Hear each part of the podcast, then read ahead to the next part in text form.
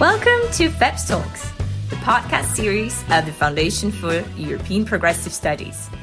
Find out more about us on feps-europe.eu.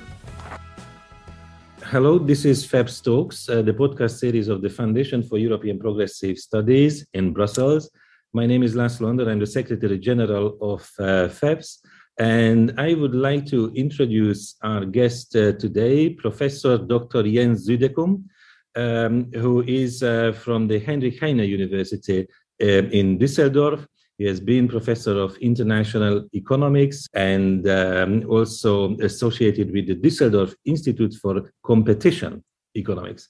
Beyond his academic position, Professor Südekum is also a member of the Scientific Advisory Board at the Federal Ministry of Economics. Thank you very much for accepting our invitation. Hello, László. It's uh, great to see you. And when preparing for this conversation, um, I was thinking about uh, the past period of uh, German economic debates, which appeared to be extremely complex, focusing on issues like uh, the debt brake, the famous Schuldenbremse.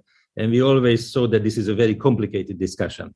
I believe um, the, the current discussion on uh, sanctions, economic sanctions uh, in the context of the ongoing war in Ukraine might be uh, much more complex. I saw you have been uh, a very active um, contributor to the German debate on this, and that's why uh, my first question should be how you characterize this German debate, which in the last two months developed around the question of sanctions because this is obviously uh, something that, that has an economic but also a political dimension. Uh, some people probably reduce it to the question of morality and how imposing sanctions can uh, solve maybe the military conflict, but also relations with uh, Russia in the long term. So, um, uh, would you give us, um, to start with, a kind of summary of where you think we are? What are the critical issues? What are the main approaches uh, present in the debate? And um, we will build on that. Okay, great. Yeah, so I mean, thinking about the sanctions, I mean, we're currently discussing the six package of sanctions at the EU level. And I mean, a lot of things have been done, thinking like the sanctions against the Russian central banks, against the oligarchs, against Russian banks, and so forth. And I think the, the sanction packages have been have been quite drastic already, and I mean they will hit the Russian economy big time, um, and we will see that in the data coming up. But obviously, the elephant in the room is the energy sector, and especially gas. Um, and I think the German approach to all of that. And I mean, I've been kind of involved since the beginning, following the discussions that the government um, was having also with other economists and ad- advisors. I mean, there were some people very much pushing for going all in and imposing an energy embargo uh, very, very quickly on all energy forms, coal, oil, and especially gas. And the government was very hesitant to do that and was criticized from other um, intellectuals, economists, other countries, other governments for being hesitant for going for that energy embargo. But I think, especially when we're talking about gas, it would have been unreasonable uh, and irresponsible for the German government to uh, go for such an embargo because the disruptions in the German economy would just be massive. Uh, and the guiding principle of all sanctions was we're only uh, imposing sanctions that will hit Russia more than it will hit us. So I think the approach that has been taken was basically not to go for embargo, to let the energy flows continue. And so far, Russia has supplied energy, so there was no disruption on the Russian side. But at the same time, um, the government was basically preparing for the scenario where basically Russia may just close the drain and disrupt energy flows and was actively preparing to uh, basically substitute Russian energy. To be honest, I mean, it has been fairly successful. So mm-hmm. thinking about coal, um, at the beginning of the war, more than 50% of the coal consumption in Germany came from Russia. Now we're just back to 8%. So from 50% to 8%. Thinking about oil, we were at 40% oil consumption came from Russia. Now we're down to 12%. It's just basically one very particular instance is the refinery from Rosneft uh, supplying basically fuel to Eastern Germany and so on. That's the mm-hmm. only uh, aspect that's left for basically Russian oil in Germany, and we're about to solve it. Um, so we will be out of coal, out of oil relatively quickly. So the critical thing is gas. Uh, that's just not possible to substitute in the short run. And I think it was a very good decision by the German government not to go for an embargo. As I said, it would have been irresponsible, but even there we see progress. So we had 55% of all German gas coming from Russia at the beginning of the war. We're already down to 35%. But there, I mean, the, the speed uh, is slower because uh, we have to make, we have to prepare essentially the substitution of Russian gas with other gas or by saving gas is just much, much more complicated. It will take longer. The current plans are that if there's no disruption, we will be out of gas consumption by the summer of 24, hmm. right? Um, so we will need roughly two years. Yes, um, that's that's the situation. So I think overall, I mean, my perspective is that um, Germany fully participated in all sanction packages. Also, this oil embargo, uh, which you know, it first was hesitant. Now it basically subscribed to the oil embargo. So I think Germany was an active participant in all sanction packages. But with gas, it chose a different strategy. And the, I would call it adaptation without physical scarcity. That's the way I think about it. We made sure gas will keep flowing. We do our best to basically um, substitute Russian gas, but we cannot do it uh, basically from one day to the other. So all these calls for disruptive immediate embargoes, I think was politically never really feasible to do that, right? Uh, and the, that's yes, where we are right now. Absolutely. I, I, I, see your point on oil and gas and the differentiation between the two. Uh, but exactly because of the centrality of uh, oil and gas, uh, there are many commentators today who put some kind of blame on Germany in a way that, you know, building up this dependency on Russian oil and especially gas, um, including Nord Stream 1 and 2, uh, Germany is, is, somehow responsible for empowering Russia, for preparing, even preparing Russia, giving them revenue, which um, has been used in order to build up uh, the military uh, capacity. So somehow, somehow, this question of responsibility, in a way, a guilt appears in uh, the discourse around the war. How would you respond? Uh, to this uh, discourse? No, well, I mean, in hindsight, German energy policy has been wrong and has been fatally wrong and has been very naive because we basically thought this principle uh, change through trade. In german it's called wandel durch handel um, that this will apply also to, to russia. Basically by uh, having this mutual dependency um, with Russia, we kind of have a um, impact on Putin and basically make him subscribe to basically our values and make him sort of a member of, let's say, the Western European mindset, right? And this has utterly failed. Uh, that's now clear.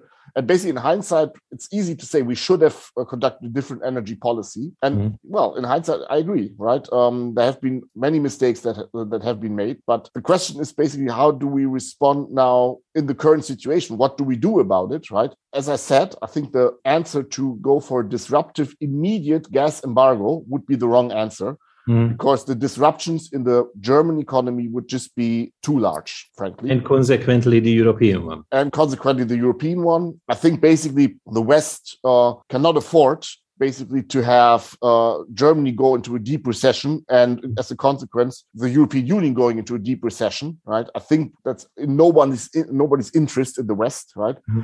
So, but the obviously the, uh, the the the answer must be now in the medium term. I'm not talking about the long term, about the medium term. But with medium term, I mean let's say within two three years to really leave uh, russian energy imports and leave it for good right uh, mm-hmm. so mm-hmm. basically now rethinking the strategy and we're now discussing about uh, building up three lng terminals in germany something we, which we haven't done in the past but what we should have done now we're doing it and we're really rushing that they uh, basically start operation already at the beginning of 2023. But in the medium term, I mean, this will be a booster for renewable energy. That's clear, right? So basically, all the plans that the coalition government had, for basically speeding up renewables, green energy, and, and all of that, right? I mean, that will receive an additional booster. Um, and so basically, the, the way I think about it is that we're now leaving Russian energy as quickly as possible, and we will never come back. So we will substitute it with LNG gas in the medium term we'll substitute it with renewables. That's the, the way i think about it. And this is basically the consequence of this war. Um, but i mean the situation we're in right now with this high dependency obviously i mean there's nothing to excuse. I mean that was uh, basically a mistake that german politics have done and basically from all parties, social democrats, but also this, the Christian Democrats, CDU, um, they, they, all they all were basically happily um, subscribing to the cheap Russian energy. I mean, the only party that raised concerns were the Greens, right? And they were right in hindsight. Okay, I think uh, what you're saying rhymes uh, with the ambition of the European Union to double down on the Green Deal and make it even faster to go towards renewable energy. Uh, if you don't mind, I would like to go back uh, just for a second to what you highlighted the risk of a recession. Uh, can we perhaps quantify a little bit what the implications of a sanction regime, a, a deep economic warfare, especially if it's launched, uh, would be on German competitiveness or European competitiveness or the potential of the European economy to grow. So, what can we say about this um, in the current circumstances? Well, I mean, there have been various studies about um, the potential impact of a full embargo on the German economy. I mean, the first study that appeared uh, came up with very small numbers, uh, with a baseline scenario of just half a percentage point of GDP loss coming from an embargo, but that was under very idealized circumstances. So the substitution potentials were, I believe, overestimated, uh, especially for the very short term. And I mean, that study basically uh, rested on the assumption that fiscal policy, monetary policy responds in an optimal way and provides all sorts of, of uh, bailouts and cushions for the economy. And this is kind of difficult to envision in the current subject because we're coming out of a recession. We just had the corona pandemic, a deep recession, basically now going back, going to big bailouts for German industry, short term work schemes, and all of that. I mean, it's difficult to see because we're basically coming out of a scenario where we have had all of that and going into another recession very quickly again would just be, I think, overburdening the economy. So I really cannot assume that uh, we will have optimal policy responses all along the way. And then all of these discussions basically were just for Germany. Um, so the first study said just a half a percentage point. Now various studies have appeared. They're more in the ballpark of uh, 3%, 5%, 8%, some say says even 12% GDP loss, so much more dramatic. I think honest question is nobody really knows what it will be because we have no idea in such a disruptive scenario how quickly we actually achieve the substitution of German industry. Um, I mean, now basically, if we do it now, it would maybe be less dramatic than we if we had done it immediately uh, end of February or beginning of March. But as I said, I think um, I mean this discussion is over now. So Germany will not impose a, a gas embargo. I'm pretty clear mm-hmm. about that. But I mean, the impact, the discussion just focusing on Germany is a bit, I think, too um, too limited mm-hmm. because if we imposed an embargo, it would be a European thing. It would have been yeah. a, a, an EU decision. And that means all the EU would face the consequences. And that means also countries like Italy, for example, with high debt levels already. Um, other countries in Eastern Europe, Hungary, for example, which is even more reliant on, on Russian energy flows. I mean, there you would also have to go with this assumption that you have an optimal policy response at the EU level. So that means you would basically have to orchestrate something like the recovery fund for the corona pandemic at the EU level, come up with something like that immediately again uh, to orchestrate an optimal policy response also for highly adapted countries like italy like greece. Um, and i think this is just very difficult if we are actually able to pull that off in the very short term right? That's mm-hmm. that was my concern. Yes thank you very much. Uh, you mentioned that germany and probably also other countries are leaving the oil and gas imports for good. And that's the medium term objective to leave this behind and turn to different sources of energy. But does this uh, leave us with um, basically no serious economic relations with uh, Russia in the future? So, can we completely forget about uh, an economic Ostpolitik? And um, you assume that there would be a kind of economic iron curtain mm-hmm. in the future? Yeah, well, I mean, I think that depends how this war will end, right? Uh, we don't know, obviously. But let's say as long as Putin is in power, or Putinism doesn't have to be the person, right? It could be another Putin being the successor, right? Mm-hmm. I think in such a scenario, we cannot seriously consider building up economic relationships again, right? So, I mean, basically, Putin has transformed Russia into a big North Korea already. I mean, basically, the the the economy, the Russian economy um, has been thrown back by 20, 30 years already, right? And as long as Putinism is in power, I think there needs to be some sort of iron curtain because we would need to make sure that, I mean, he wouldn't continue with his war machine, right? Let's say mm. if, he, if he succeeds, if he succeeds in the in the Ukraine, I mean, there will be the next wars coming up, maybe in the Baltic states, maybe in Georgia, maybe in Moldova. We don't know. Maybe even in Poland, right? Who, who knows about that, right? So I think the first priority, uh, if Putin stays in power, would be to to actually build up this this Iron Curtain. Now, in a different scenario, right? Let's say the Ukraine succeeds in the war. There's regime change in Russia. There's basically a transformation. And there's a European-friendly democratic government in Moscow. I mean, we all hope that this scenario will become realistic one day, right? Ambitious. It's ambitious, right? Then obviously we would have the interest of basically building up economic uh, relationships again, mm. also to avoid a scenario where we have a pariah state uh, in yes. Europe, which will basically a danger to uh, peace and stability, right? Uh, uh, right. So I, I, can see all of that scenarios, right? So my, my point on that would be First, um, we need to know what happens to Putin. Like, as long as Putinism is in power, we cannot uh, come back to economic relationships, right?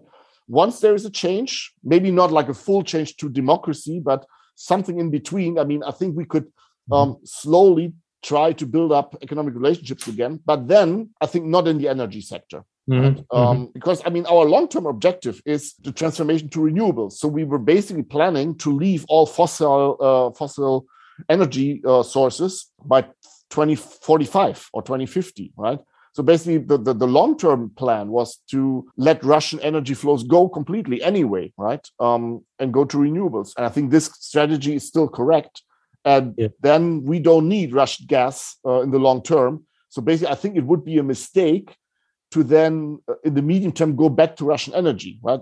That would be an utter mistake because now the decision has been made to build LNG LNG terminals, three of them, right? Mm. So I mean, I mean that will not work. This business model, if a return to cheap Russian pipeline gas is always a possibility. I mean, who would be willing to build up an LNG terminal when there's this possibility that within five years we tell them, okay, thank you, but we don't need your LNG gas anymore. We go back to cheap Russian pipeline gas, right? Mm-hmm. Um, that will not work. So, I mean, I think we have to go all in on that now, right? Go basically for LNG as a bridge technology, but in the long term, basically go for 100% renewables uh, as quickly as possible. Mm. And then basically, um, if we go back to economic relationships with, with Russia, it can be something else, right? So they have other commodities, palladium, for example, things we need for wind and solar energy, right? So these type of commodities mm-hmm. or other types of economic relationships in science, technology. There are many things, right? But let me say this: I mean, having options is not necessarily bad. Um, I mean, uh, on the example of my own country, Hungary uh, built up um, an Adriatic pipeline in the 1980s, which for very long was not used at all. And then suddenly, when disruptions came, it, it, started to be useful. So, in the long run, um, to maintain options, but because this was definitely a long run uh, yeah. issue, which only uh, worked out uh, after 15, 20, or even more years. I don't know exactly. Oh. I think we we discussed Russia quite deeply, but why don't we shift our attention to Ukraine? Uh, because the approach is obviously exactly the opposite. As long as there is a war, Europeans want to extend humanitarian aid, military aid, financial aid, and also afterwards, uh, we are preparing not only for reconstruction, but the discussions go as far as the vision of EU membership for Ukraine. How you see the potential, uh, the possibilities of deepening trade relations, integrating Ukraine in the broader European economic uh, or political architecture? Hmm. It's another speculative question because it will depend a big time on how this war will end. But I mean, the Ukraine has filed for EU membership. I mean, it will not happen very quickly, but uh, in the medium term, I mean, this is definitely a scenario. So, for example, I mean, I could see a scenario where um, the east of Ukraine, the Donbas region, in a sense, maybe splits from Ukraine, and we have independent uh, regimes there, Russia friendly. Um, and then the west of Ukraine basically um, goes for maybe even full EU membership. Right? I mean, that's at least a scenario that that looks not too implausible, right? And in that case, I mean, we have a vital interest in rebuilding uh, Ukraine and building up, you know, the maximum amount of economic uh, relationships, right? I mean, obviously, strategically, it will be will be difficult because we will then have a direct border um, between the EU and, uh, and, and Russia, or let's say the, the, the eastern part of Ukraine. Um, but I mean, this is a scenario that, that that I can envision. But I think very important is we must leave that decision to the Ukrainian mm-hmm. people, right? I think this is really a big danger that now the strategists uh, in, in Western Europe that they decide on the fate of the Ukraine, right? Um, this is, I think, we should be very, very cautious uh, making making such strategies basically above the over the heads of the Ukrainian mm-hmm. people. Mm-hmm. They have to decide on the future of their country. Yes, can we at least um, already prepare for reconstruction? Because um, as we are speaking today, obviously we don't know exactly when the war would end. But as soon as the war ends, somehow with an armistice or with a peace agreement, Europe will have to be ready mm-hmm. for leading the reconstruction, not only participating uh, in it, and uh, not only the distant perspective of membership, but the reconstruction itself will require a massive concentration of resources. How, in your view, trade policy, investment policy,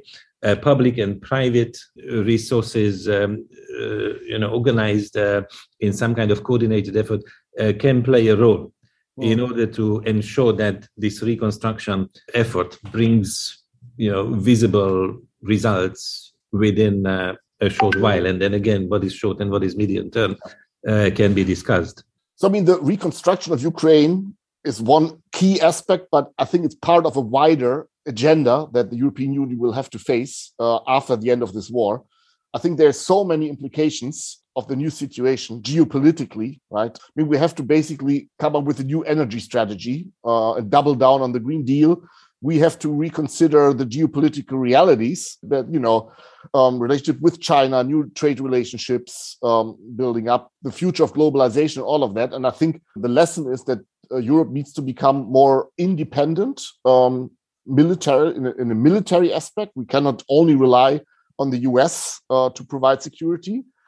And we, we also need to be more, um, let's say, not I wouldn't call it independent, but we have to reduce the dependency on other critical components, um, critical infrastructure, um, things like uh, semiconductors, for example. We cannot just rely all of that to be imported from China. So what I'm saying is we need a new strategy for industrial policy and energy policy at the European level. And that will require massive uh, resources, public money and also private money. Um, so we need kind of an investment strategy at the European level, um, an industrial policy strategy. And basically, the reconstruction of uh, Ukraine is part of that, right? Uh, mm. But it's a wide, it's a wider agenda we will have to face. And basically, I think um, the blueprint is this uh, recovery fund after the pandemic. Um, that instrument which seems to work quite well. Um, so basically, this um, centralized common European fiscal policy uh, to solve the pandemic. I think we will need something like that, um, basically for Green Deal, industrial policy, energy strategy, and by extension also reconstruction of the Ukraine. Um, I think we just need to uh, realize that we, we we have to make big reforms of the architecture of the European Union, broadly speaking, right? It's not a task that we can just solve you know the member states can solve by themselves. I think we need to have a joint strategy at the eu level and also basically a joint instrument of fiscal policy to provide the funding uh, for for um, for this big initiative uh, but do you see the necessary debate already ongoing? Because uh, if this parallel holds, and probably it does, just like in the case of the corona, uh, we need some kind of strengthening also of the EU fiscal capacity. The corona recession with the next generation EU resulted in about 80% increase in the fiscal capacity of uh, the European Union as compared to the conventional uh, budget with its um, you know 1% per GNI glass ceiling. And there is an ongoing debate on fiscal rules in the EU which um, I think everybody understands in a way that there is no return to the pre-corona times with the, the overall fiscal framework you highlighted the importance of some kind of industrial policy which also connects with the question of competition in uh, the European Union So, how, you see evolving uh, the, uh, let's say, economic governance under a new period of strategic autonomy, um, where where it can go in the foreseeable future? Yeah, I think I mean there are two avenues that we could take. I mean, we could continue with the debate about uh, fiscal rules for the member states, like debt brake, the Maastricht criteria, and all of that. Um, but I think that is a discussion that will, you know, we, we have had this discussion for decades, and there's like, the possibility that will just lead to nowhere, right? So the alternative uh, would be to say, uh, well, maybe let's leave the national fiscal rules as they are, but let's be, become serious about a common EU fiscal policy. Let's say, let's say a recovery fund 2.0, let's say for climate policy, industrial policy. And basically, the attachment to the uh, EU budget, um, I mean, that was already right there, right? I mean, the, the recovery fund is, in a sense, backed by the EU budget. And I think, to me, this looks like the more promising way to go forward. And it's like a new discussion, right? It's not like this old discussion about the national fiscal rules and so on. So politically, it, it may be easier to go along that way. And I think it just corresponds to the geopolitical realities, right? I mean, Europe has to um, speak with one voice in all of these aspects military security, industrial policy, and that it should also speak with one voice um, in terms of fiscal policy. Thank you so much. Um, I'm afraid we don't have um, uh, time for a longer discussion today, but I'm really grateful for your insight regarding um, the nature of the debate, um, especially in Germany, about uh, the evolving sanction regime and um, where it can go um, in terms of economic relations with Russia, but also the help and assistance and support uh, the European Union can provide to uh, Ukraine as a country and the people of Ukraine. And uh, I think the conclusion that uh, this dramatic uh, war in Ukraine also triggers further changes and evolution of uh, the European economic architecture is also something which we can keep uh, discussing in the future. But um, for today, I would like to thank you for your um, uh, availability and uh, these extremely useful ideas. Um, I think we learned a lot about the German perspective and um, obviously Germany is, um, uh, this, let's be honest, the strongest economy in the European Union, which is not only geographically very central, but also uh, financially and otherwise, will remain um, a central uh, stage for uh, these discussions. Um, but um, we will, in fact, do as much as possible to bring these discussions to Brussels and connect uh, the national debates and the EU level debates, and we count on your presence and support um, also uh, for the further chapters of this discussion. Uh, Professor Südekum, thank you so much. Thank you very much. My pleasure. I wish, um, I, I, I, believe our listeners um, also find it interesting and they will remain with FEPS Talks also in the future. Thank you very much. Thank you for your attention. If you found our conversation interesting, do not hesitate to share it on social media with the hashtag FEPS Talks. More is yet to come. Stay tuned.